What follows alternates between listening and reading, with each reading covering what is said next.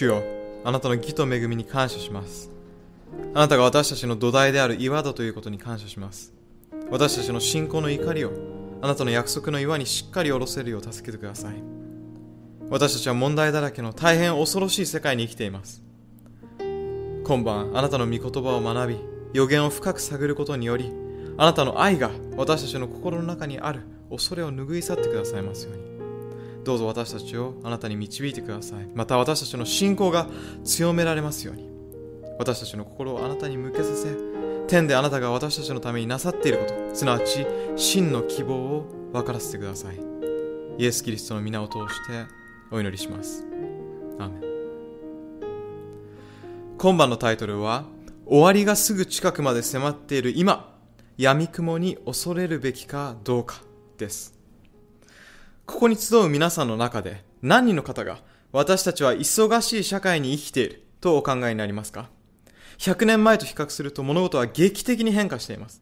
私たちはペースの大変速い社会を生きる世代だと言われています。物事をすぐに軌道修正したり、手っ取り早くお金を稼ごうとしたり、高速な交通機関、素早い通信手段、安易な人間関係など、このような様々な活動が私たちをありとあらゆる方向へと引っ張っていってしまいます。多忙な生活というものは何かを成し遂げようとするときには必要なもので、時間やスケジュールを管理することはとても大事なことです。しかし、締め切りや約束、積み込まれたスケジュールなど、本当に様々なことが私たちを引きずり回しています。そしてこれらのことはすべて時間に支配されています。ローマによる福音書13章11節を開いてみましょう。使徒パウロはこのように書きました。なお、あなた方は時を知っているのだから、特にこのことを励まねばならない。すなわち、あなた方の眠りから覚めるべき時がすでに来ている。なぜなら今は私たちの救いが初め信じた時よりももっと近づいているからである。ここで聖書が教えている大事なことは、私たちが生きているこの時は厳粛な時であり、私たちが眠っている時ではないということです。私たちが霊的な眠りから目覚め、立ち上がる時なのです。なぜなら、イエス・キリストはもうすぐおいでになるからです。最後の日はとても近いのです。さて皆さんは今までに早朝便の飛行機に乗ったことがあるでしょうか？私はその時間のフライトがとても苦手です。朝早いフライトに間に合わせるため、必ずすることは目覚まし時計をセットすることです。目覚まし時計の役割というのは、必要な時間に私たちを起こすことにあります。そうすれば私たちは時間までに準備ができるからです。皆さんの中で目覚ましをやり過ごしてしまった方はいらっしゃいますか？あまりいいものではありませんよね。さて皆さん、神は霊的な眠りから覚めるための目覚まし時計として私たちに御言葉をお与えになりました。なぜなら私たちは乗らねばならない便があるからです。それは地球から天国への便です。その便に乗り遅れないようにするためには、今生きている厳粛なこの時に目覚めていることなのです。私たちの恵み深い神は、私たちに霊的な眠りから覚めるために、警告の印をお与えになりました。しかし残念なことに多くの人がその印を見過ごしてしまっています。もっと悪いことに最後の日の印に気づいて目覚めていながらも霊的なスヌーズボタンを押してこのような印が現れたことは知ってるけれどももう少しだけ眠らせてくれと言っているのです。イエス・キリストがお与えになった警告を無視し、眠り続ける行為は致命的なことです。マタイ24章33節を見てみましょう。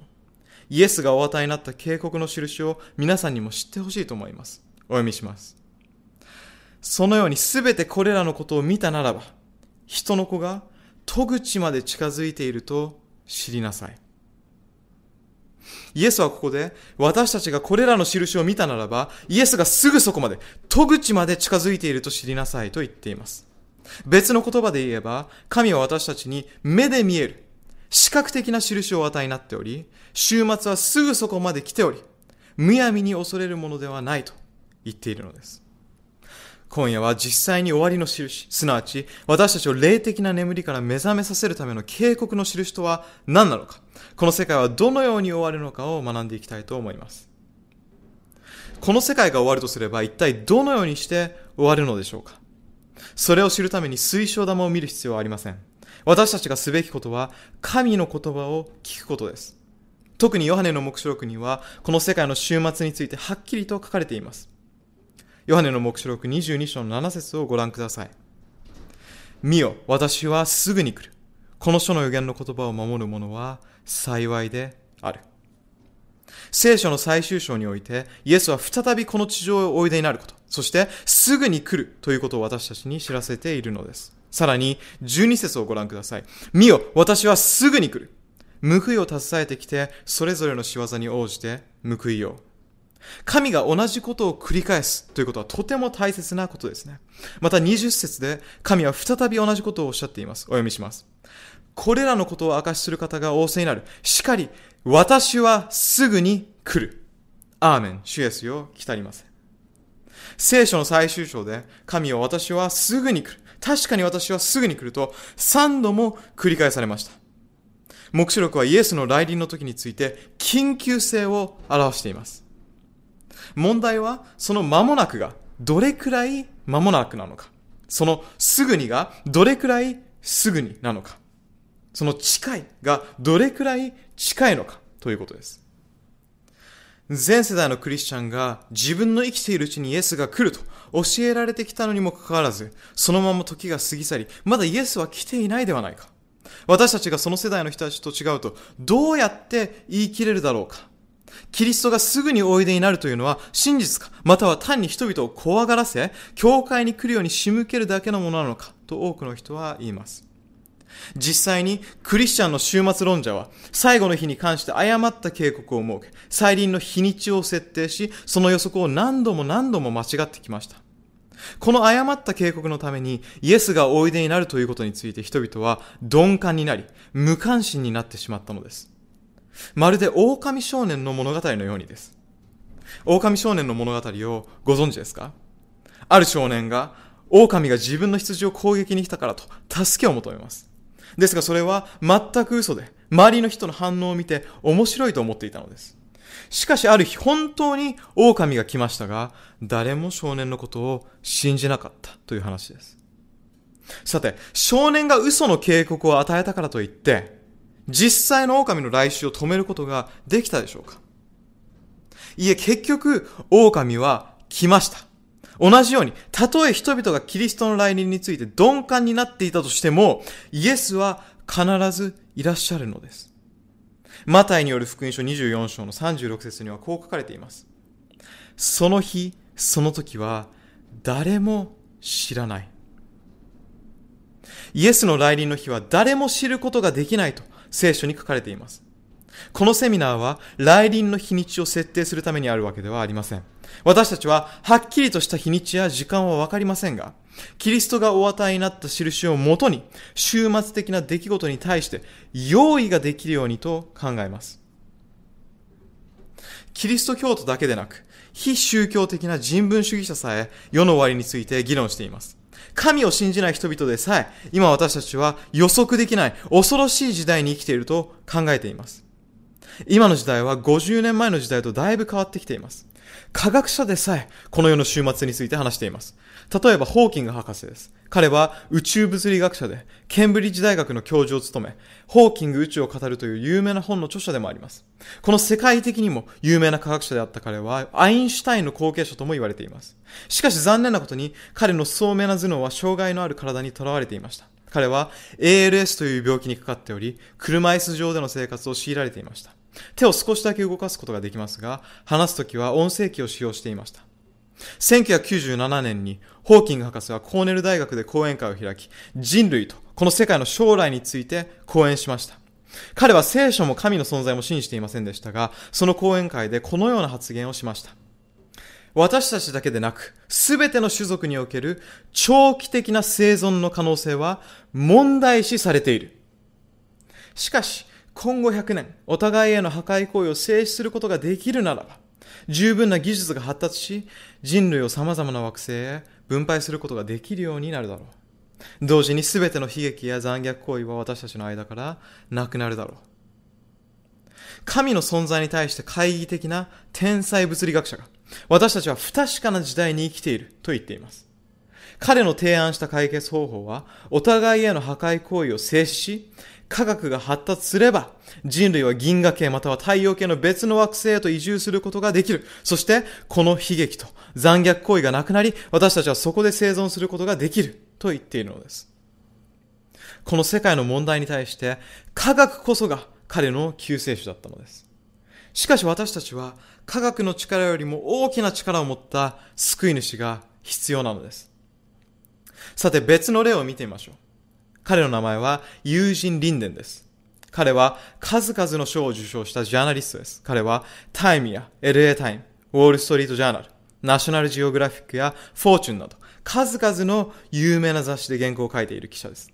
また、Future in Plain Sight という本の著者でもあります。彼は聖書や宗教的観念からかけ離れた視点からこの本を書き上げました。この本の中で友人は、なぜこの世界が今のままでは持続不可能であるかということについて9つの観点から論じました。彼は世界が普通ではない状態にあり、私たちは予測不可能な世界に住んでおり、この世界は長くは続かないと言っています。ホーキング博士や友人倫連らが言っていることと、聖書が言っていることを比較してみると、彼らが言っていることは本当に正しいです。確かに世の終わりは近づいてきており、そしてそれは闇雲に恐れるべきものではないのです。さて、私たちが終わりの時代に生きているということは、どうやって証明できるのでしょうか？また、私たちがイエスの来臨を待ち望んでいた他の世代の人たちと、どのように異なると言い切れるのでしょうか？私たちは自分自身の目で生きている間にイエスの来臨を見ることができるのでしょうか？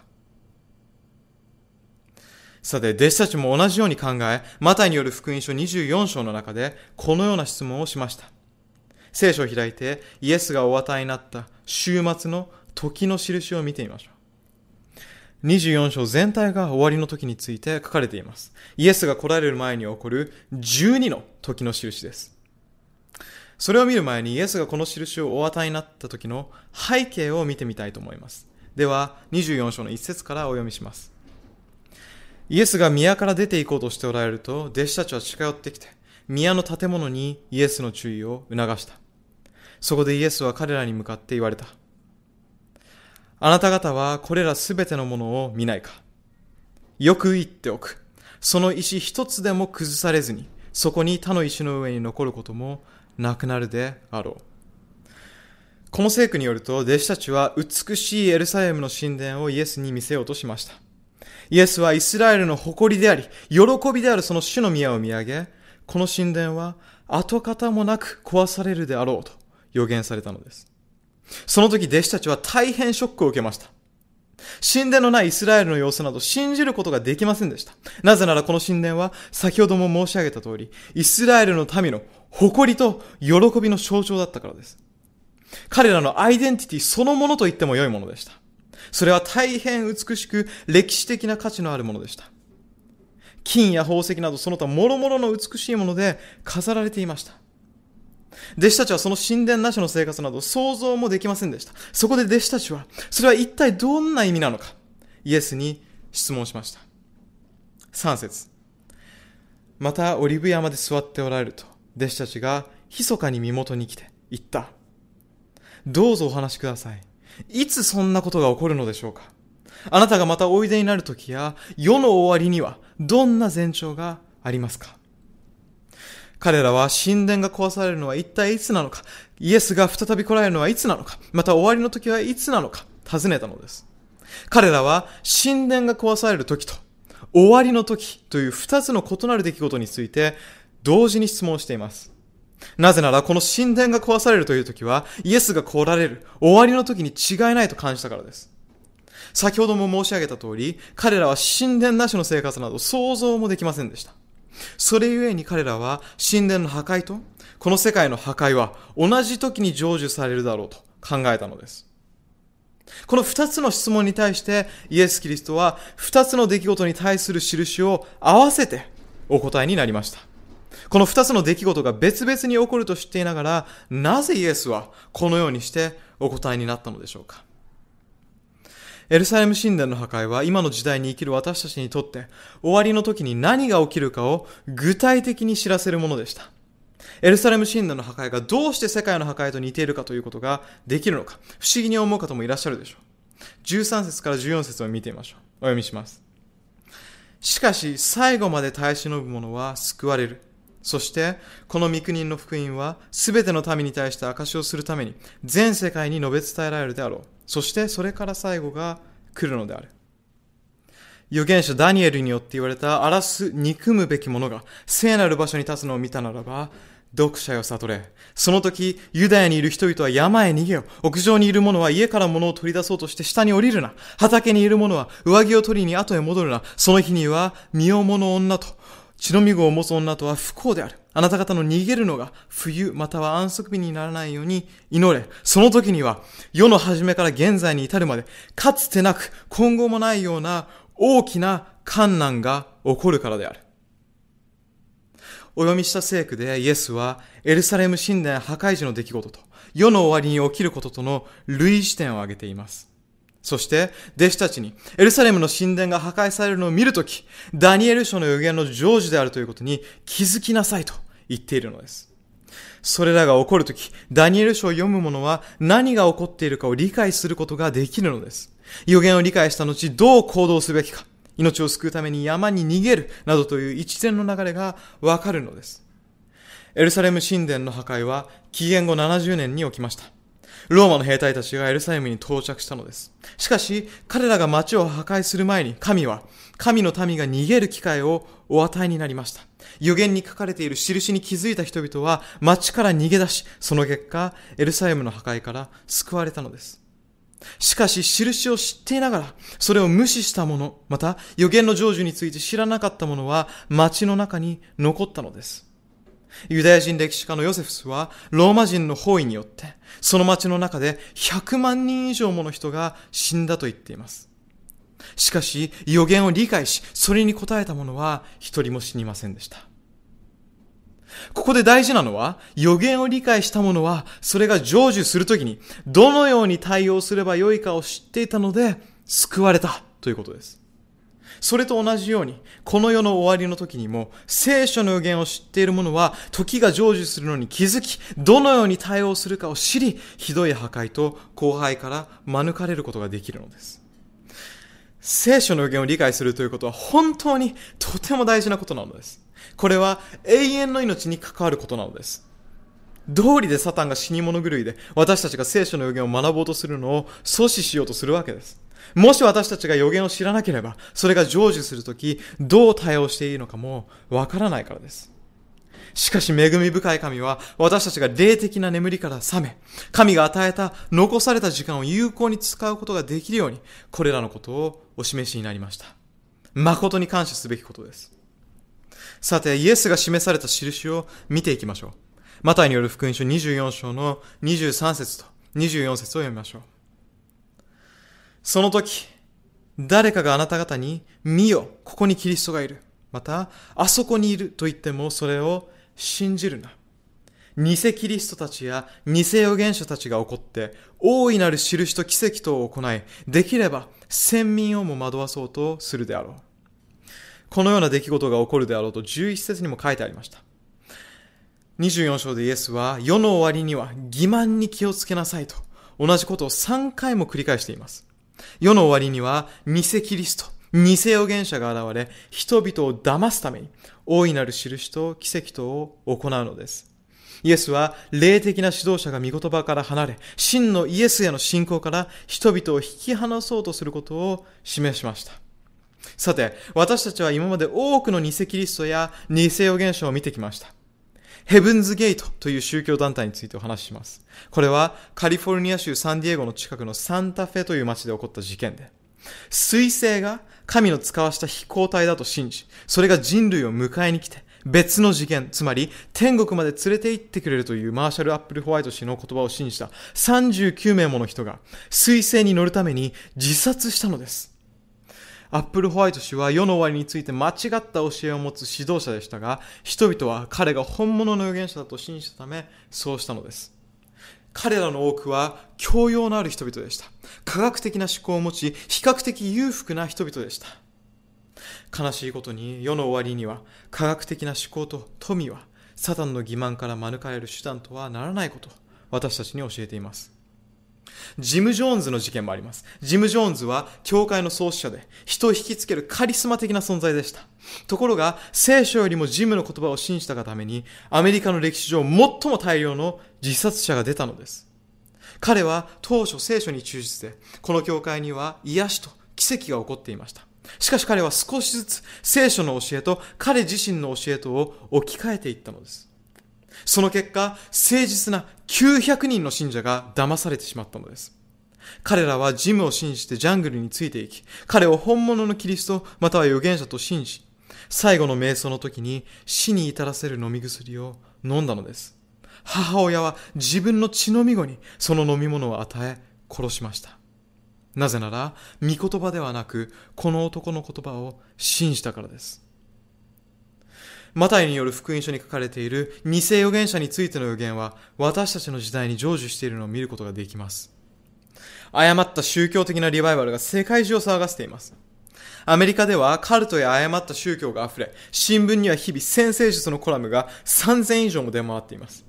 カルト本はミリオンセラーになり、数えきれないほどのウェブサイトで占い師の広告を見ます。このように偽宗教への関心が高まっていることからも、イエスの予言は真実であり、私たちは世の終わりの時に生きているということがわかります。イエスは私たちをサタンの欺瞞から救い出すために、その御言葉をお与えになりました。私たちが聖書につながっていれば、私たちは安全なのです。続いて、世の終わりに住んでいるという印の二つ目に、イエスは国と国との関係についてお話になりました。聖書を読んでみましょう。マタイによる福音書24章6節と7節をご覧ください。また、戦争と戦争の噂を聞くであろう。注意していなさい。慌ててはいけない。それは起こらねばならないが、まだ終わりではない。民は民に、国は国に敵対して立ち上がるであろう。またあちこちに飢饉が起こり、また地震があるであろう。ここでイエスは世界の国際関係や政治的な状況について述べられ、戦争と戦争の噂を聞くであろうと言われました。20世紀は大きな戦争がいくつもありました。世界的な規模で国際的な衝突が起こりました。世界大戦と呼ばれる戦争が2度もありました。ベトナム戦争、朝鮮戦争、インド中国紛争、イラン・イラク紛争、アフリカにおける民族同士の争い、過去6年の間でもシリア、ヨルダン、リビア、エジプト、イエメン、アラビアにおいても革命が起こり、数えきれないほど多くの人が亡くなりました。社会学者は20世紀だけで少なくとも1億8000万人が戦争において命を奪われたと言っています。とても悲しい統計です。そして私たちの時代には新しい形の戦争が起こっています。戦場で戦うのではなく、普通の街の通りなどで起こるテロと呼ばれる戦争です。もはや犠牲者は戦争で戦う兵士だけではなく、女性や子供を含む無実の一般市民なのです。このようなことが目の前で起こっていることはとても悲しいことです。イエスはこのような状況こそ世の終わりの時の状態だと言っています。テサロニケ人への第一の手紙5章3節を見てみましょう。人々が平和だ、無事だと言っているその矢先に、ちょうど妊婦に生みの苦しみが望むように、突如として滅びが彼らを襲ってくる。そして、それから逃れることは決してできない。人々が平和だ、安全だと言っているそのような時に、突如として滅びが襲いかかります。ちょうど妊婦に生みの苦しみが望むようなもので、それを逃れることは決してできません。私たちは何度中東における平和交渉が決裂するのを見てきたでしょうか？人間の平和と安全の計画は全く役に立たないのです。私たちが世の終わりに住んでいるという印の三つ目は、平和の計画の失敗です。国連の努力も虚しく、世界の平和は守られていません。真の平和は、平和の君が天の雲に囲まれて現れるまで来ないのです。聖書には最後の時は突如としてくると書いてあります。今まで人類は銃や大砲を使っての戦争が主でしたが、現代はただボタンを押すだけで街全体や国全体を瞬間的に破壊することができるのです。そのような簡単な方法で大量殺戮兵器によって人類は破滅に至ることが可能です。私たちは生物学科学的にも大変危険な世の中に生きています。20世紀の科学者であり、ジャーナリストであるチャールズ・スノーはこう言いました。統計学から言うと確実にこれらの兵器が多くの国において過剰に所持された場合、間違いなくこれらのいくつかは事故、愚行、または狂気によって作動されることがあるだろうと。確かにこれは悲しむべき現実ですが、私たちは恐れることはありません。神は私たちに恐怖の中で生きてほしくはないのです。多くの人が怯え、夜安心して眠ることができない時にも、私たちはイエス・キリストを知る者は、赤子のように安心して眠ることができるのです。確かにこの世界は狂気で満ちていますが、私たちには主の来臨の希望があります。次にイエスが与えられたのは、経済的不安、経済的危機が起こるという印です。ヤコブへの手紙5章2節から3節を見てみましょう。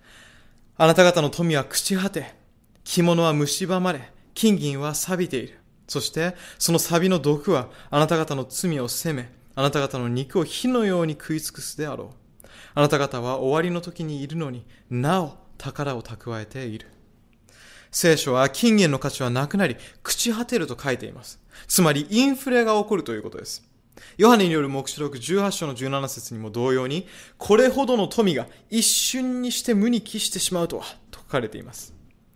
富が一瞬にして無に帰する。つまり、財政崩壊、経済的停滞を表しています。アメリカ合衆国においては長い間、金がドルの価値を支えていました。しかし、金の価値基準が廃止され、政府はさらにお金が必要となり、シェアを増刷しました。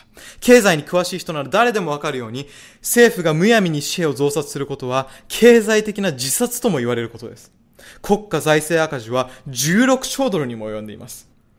その結果、多くの人々は職を失い、家を失っています。まさに財政危機なのです。これは私たち一人一人も思い当たるのではないでしょうか。家賃や家のローンの支払いに追われ、今日にも家を追われそうな人がいるかもしれません。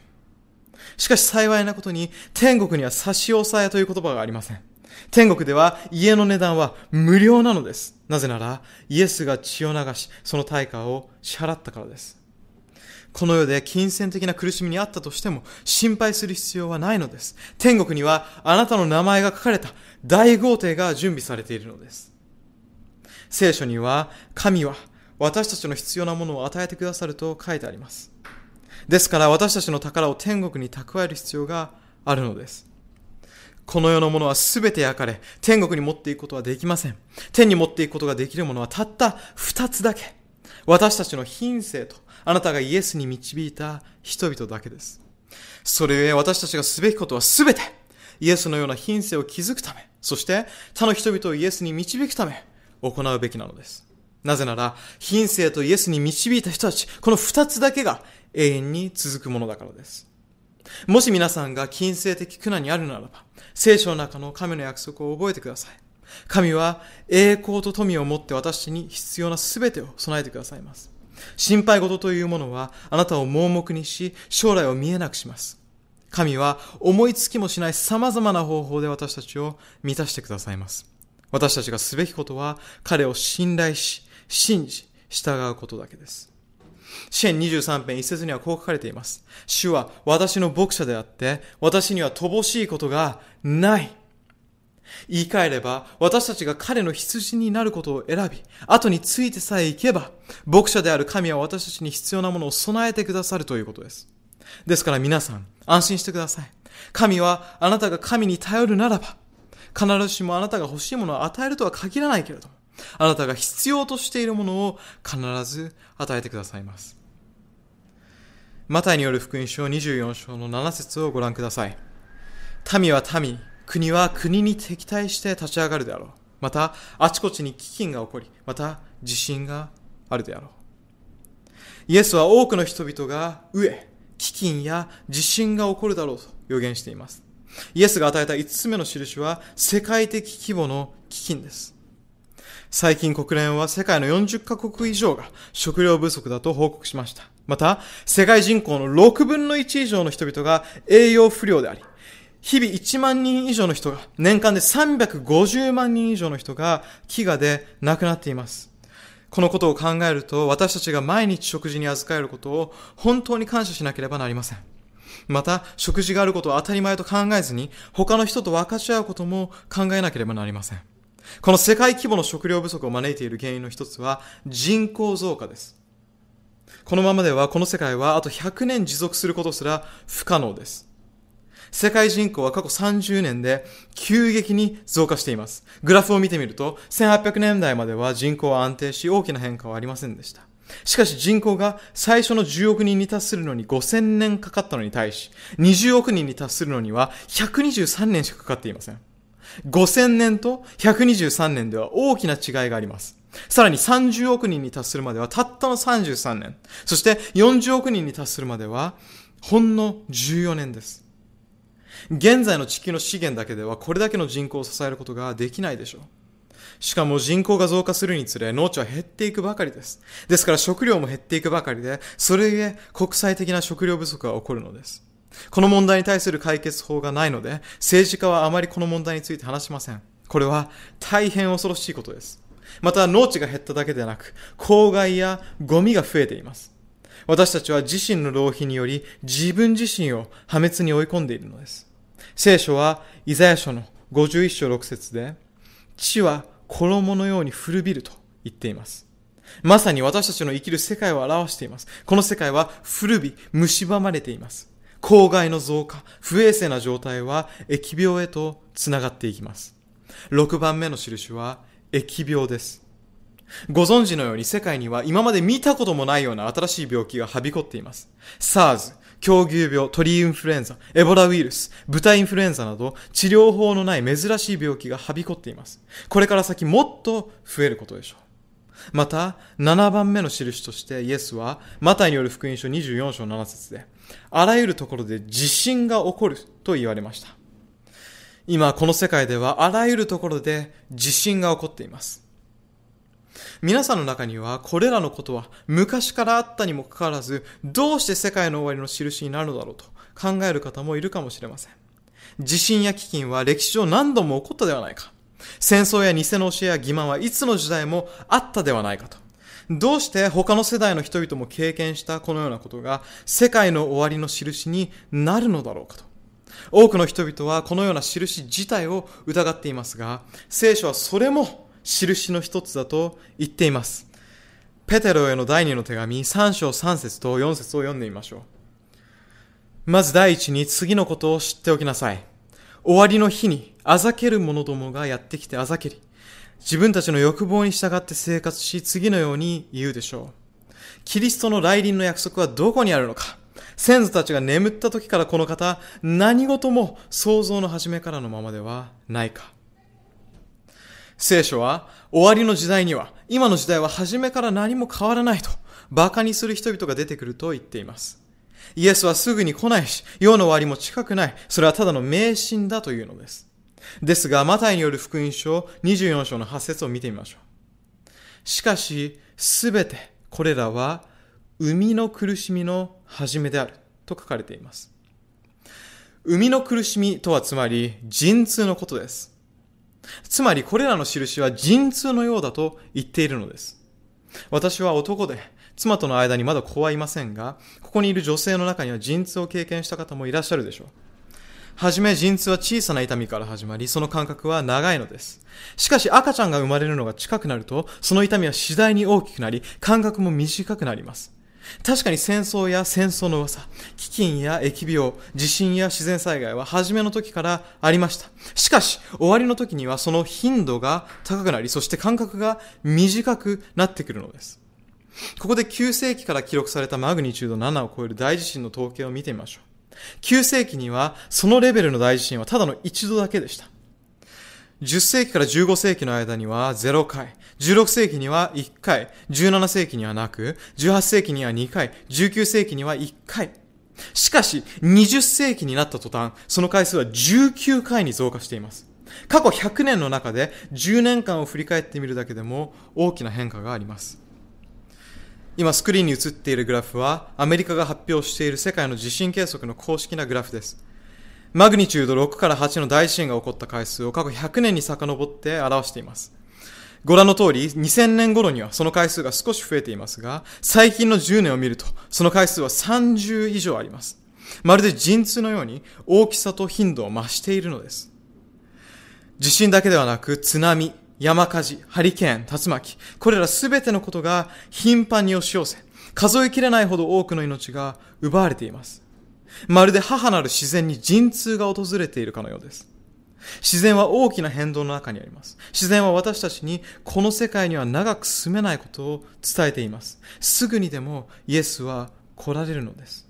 一度目に来た時はか弱い赤子でしたが、今度は王の王、主の主として来られるのです。7番目の印は自然災害がその大きさと頻度を増すということです。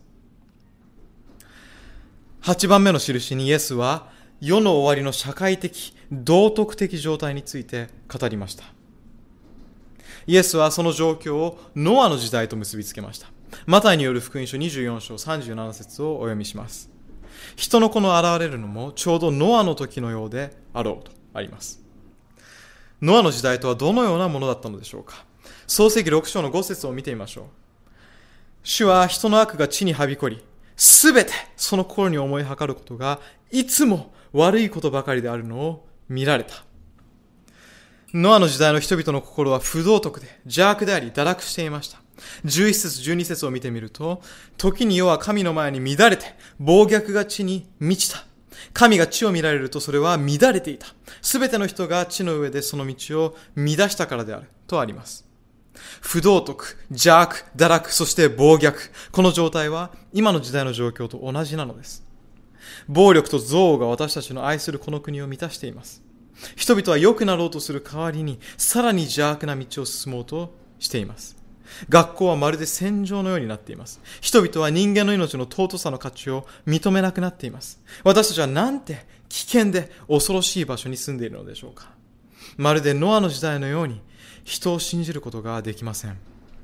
US News and World Report はこのような記事を掲載しました。かつては子供同士の喧嘩は拳を使う殴り合いで解決したが、今日は銃を持ってなされる。毎100時間ごとに湾岸戦争で殺された人よりも多くの少年たちが道端で殺されている。悲しいことに殴り合いの喧嘩ではなく銃で撃ち合っているのです。なんと恐ろしい世界に私たちは住んでいるのでしょう。また、高校の教師やスタッフの問題に目を向けてみましょう。1940年代と1990年代を比較してみると、学校での1940年代での大きな問題とは、死後、ガムを噛むこと、授業中に音を立てること、廊下で走ること、レスに割り込みすること、服装規定違反、ポイ捨て、これらが主な問題でした。ところが1990年代になると、麻薬の使用、未成年の妊娠、飲酒、レイプ、窃盗、暴力、自殺が大きな問題になっています。これを見ると大きな違いがあることがわかります。不道徳が増し、より悪くなってきているのです。テモテへの第二の手紙3章13節を見てみましょう。悪人と詐欺師とは人を惑わし、人に惑わされて悪から悪へと落ちていく。ポイ捨ては今私たちが直面している暴力や窃盗、レイプなどのひどい問題に比べると大したことがないでしょう。コロンバイン高校で若者が冷酷にもクラスメートや教師を銃撃した事件はアメリカ全土を震撼させました。今や子供たちは野生のウサギが遊び場にいることなどを心配するのではなく、銃を手にした狂人が学校へ押し入ることを心配しなければなりません。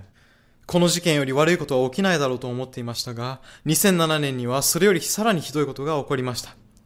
バージニア技術大学にいて、頭のおかしな男が理由もなく33名以上もの人を冷酷に撃ち殺し、アメリカ史上最多の死者数を出しました。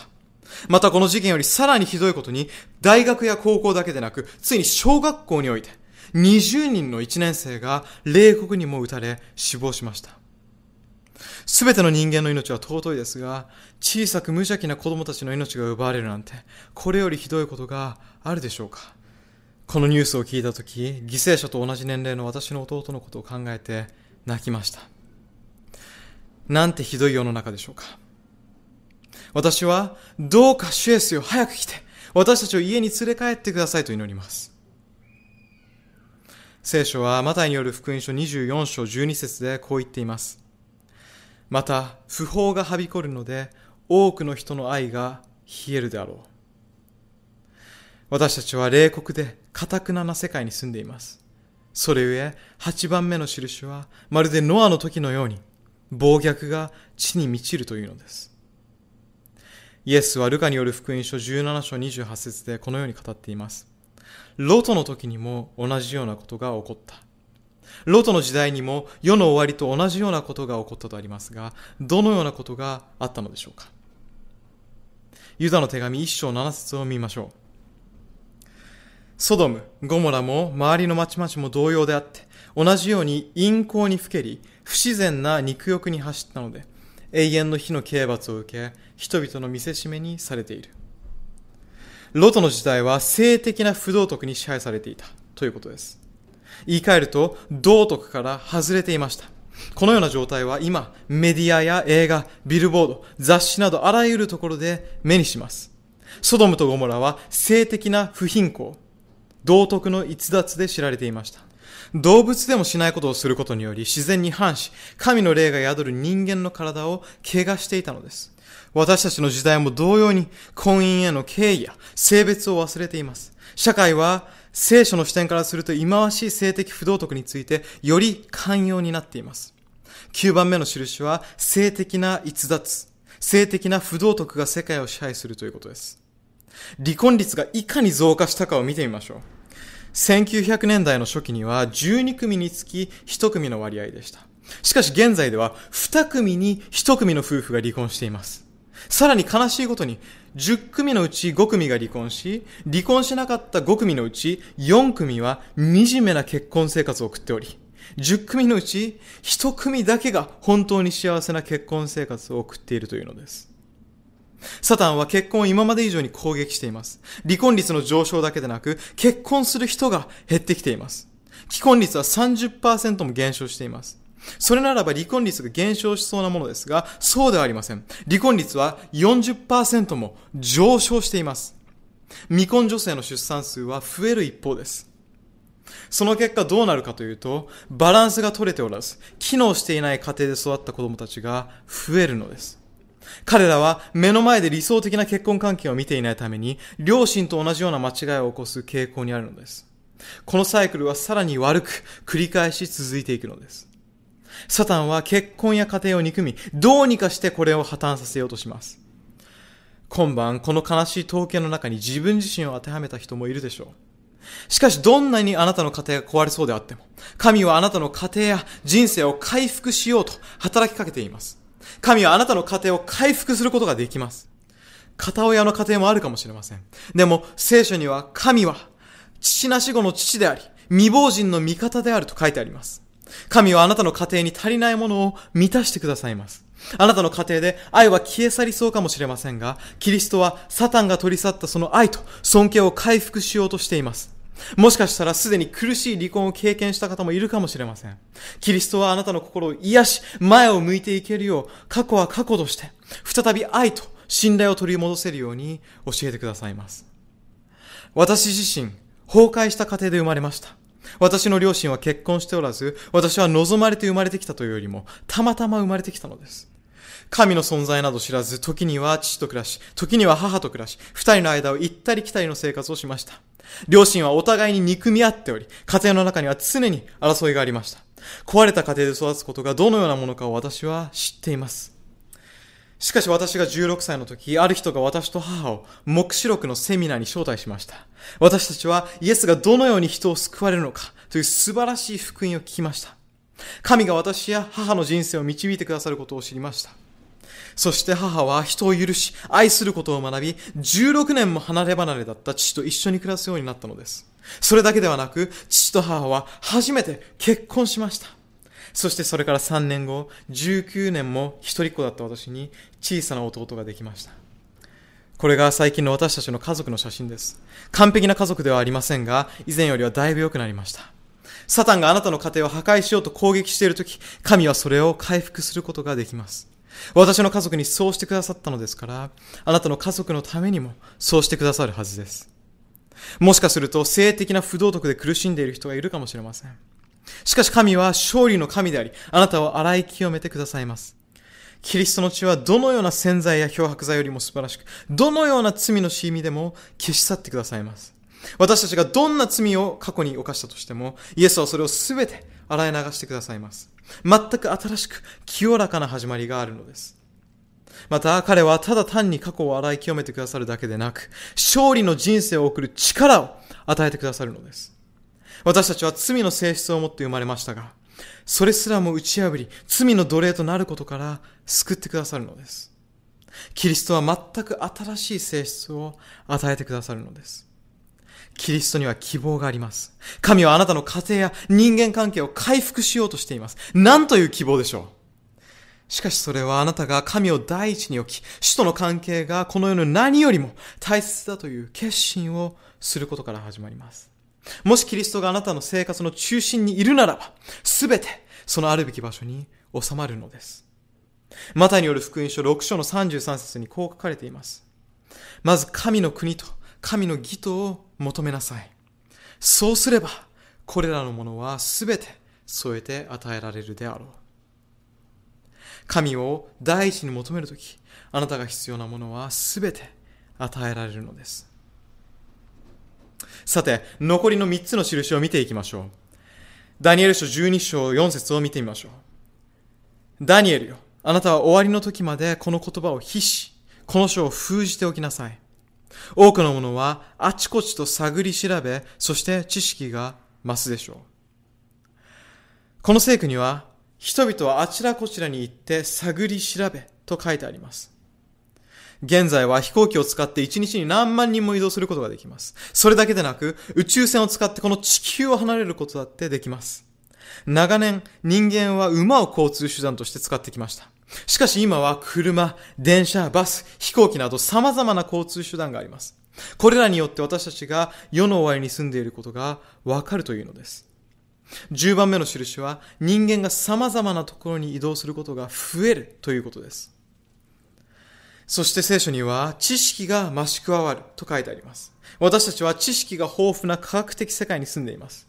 コンピューターの発達によりクリックするだけで多くの知識、情報が目の前に出てきます。11番目の印は人々の知識が増すということです。ところで、ダニエル書で記されている知識というのは、科学的、技術的なものばかりではありません。文脈的に読むと、これは聖書の予言に対する知識だということもわかります。12番目の印は、神の福音が世界中で説かれるということです。マタによる福音書24章の14節を見てみましょう。そしてこの御国の福音はすべての民に対して証しをするために全世界に述べ伝えられるであろう。そしてそれから最後が来るのである。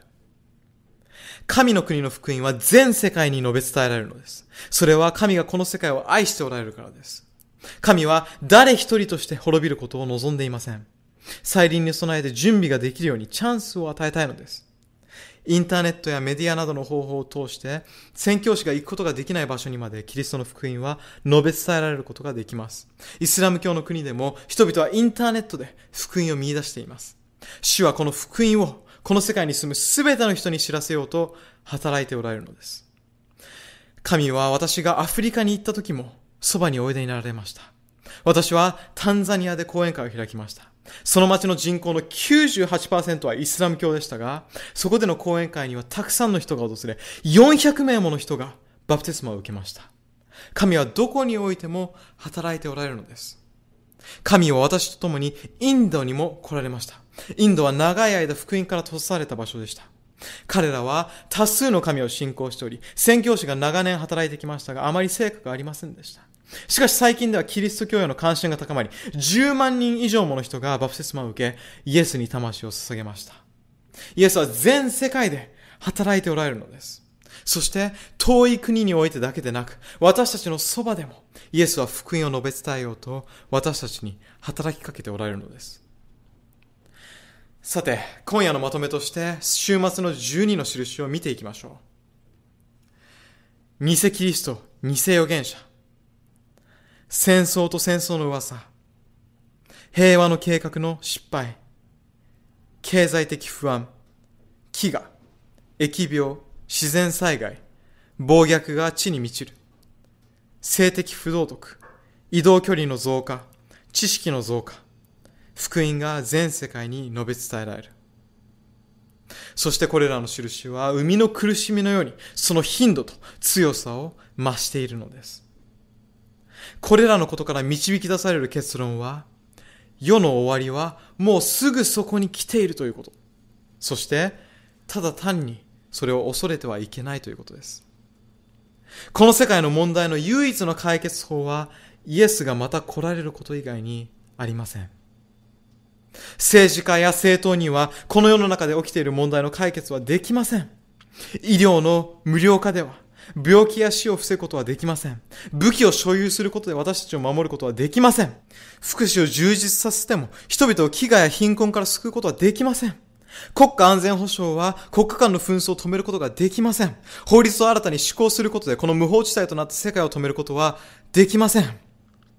このような状態から救うことができるのはキリストの再臨しかないのです。さて、私たちはイエスが与えた12の印にどう答えるべきでしょうかルカによる福音書21章28節を見てみましょう。これらのことが起こり始めたら、身を起こし、頭をもたげなさい。あなた方の救いが近づいているのだから、とあります。神は私たちに周囲を見渡し、予言の印を見てほしいとお考えですが、決して目の前の印や問題だけにとらわれてはいけないと言われています。代わりにイエスを見上げましょう。これらの印を知っていても迷い伴うことがあるかもしれません。しかし救い主を知っている限り心配することはありません。狂気に満ち問題だらけの私たちを取り巻く世界を見るとき気持ちが沈んでしまいがちです。自分自身の問題や状況を見たときに気持ちが沈んでしまいます。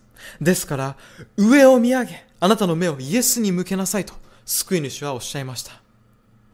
イエスの美しい御顔を見上げるとき、彼の栄光の光の中に、この世の問題は消え去っていくのです。印を認めるために周りを見渡すのは一瞬でいいのです。またすぐにイエスを見上げましょう。ではイエスを見上げ、神の御言葉を学び、私たちがイエスの来臨に備えることができるよう祈りましょう。神様、聖書のメッセージを学ぶことができる時間を与えてくださり感謝します。あなたは時の印をお与えになりました。その印を見ながらも、まだ気づかずに眠り続けている私たちをお許しください。霊的に怠惰な私たちを許してください。どうか私たちの生きる世界について危機感を持たせてください。そして永遠の時を待ち望むために助けてください。これから私たちがする行動、選択の一つ一つが世の終わりを念頭に置いたものとなりますようにしてください。そして、このような恐ろしい世界に住んでいながらも、私たちが恐れずにいられることに感謝します。私たちがすべきことは、救いを求めてあなたを見上げることだけです。あなたを愛することを学ぶことです。あなたの完全な愛が私たちの心から恐れを取り除いてくださるとの約束を信じることができますように。どうか私たちにイエスの愛に目を向けることを教えてください。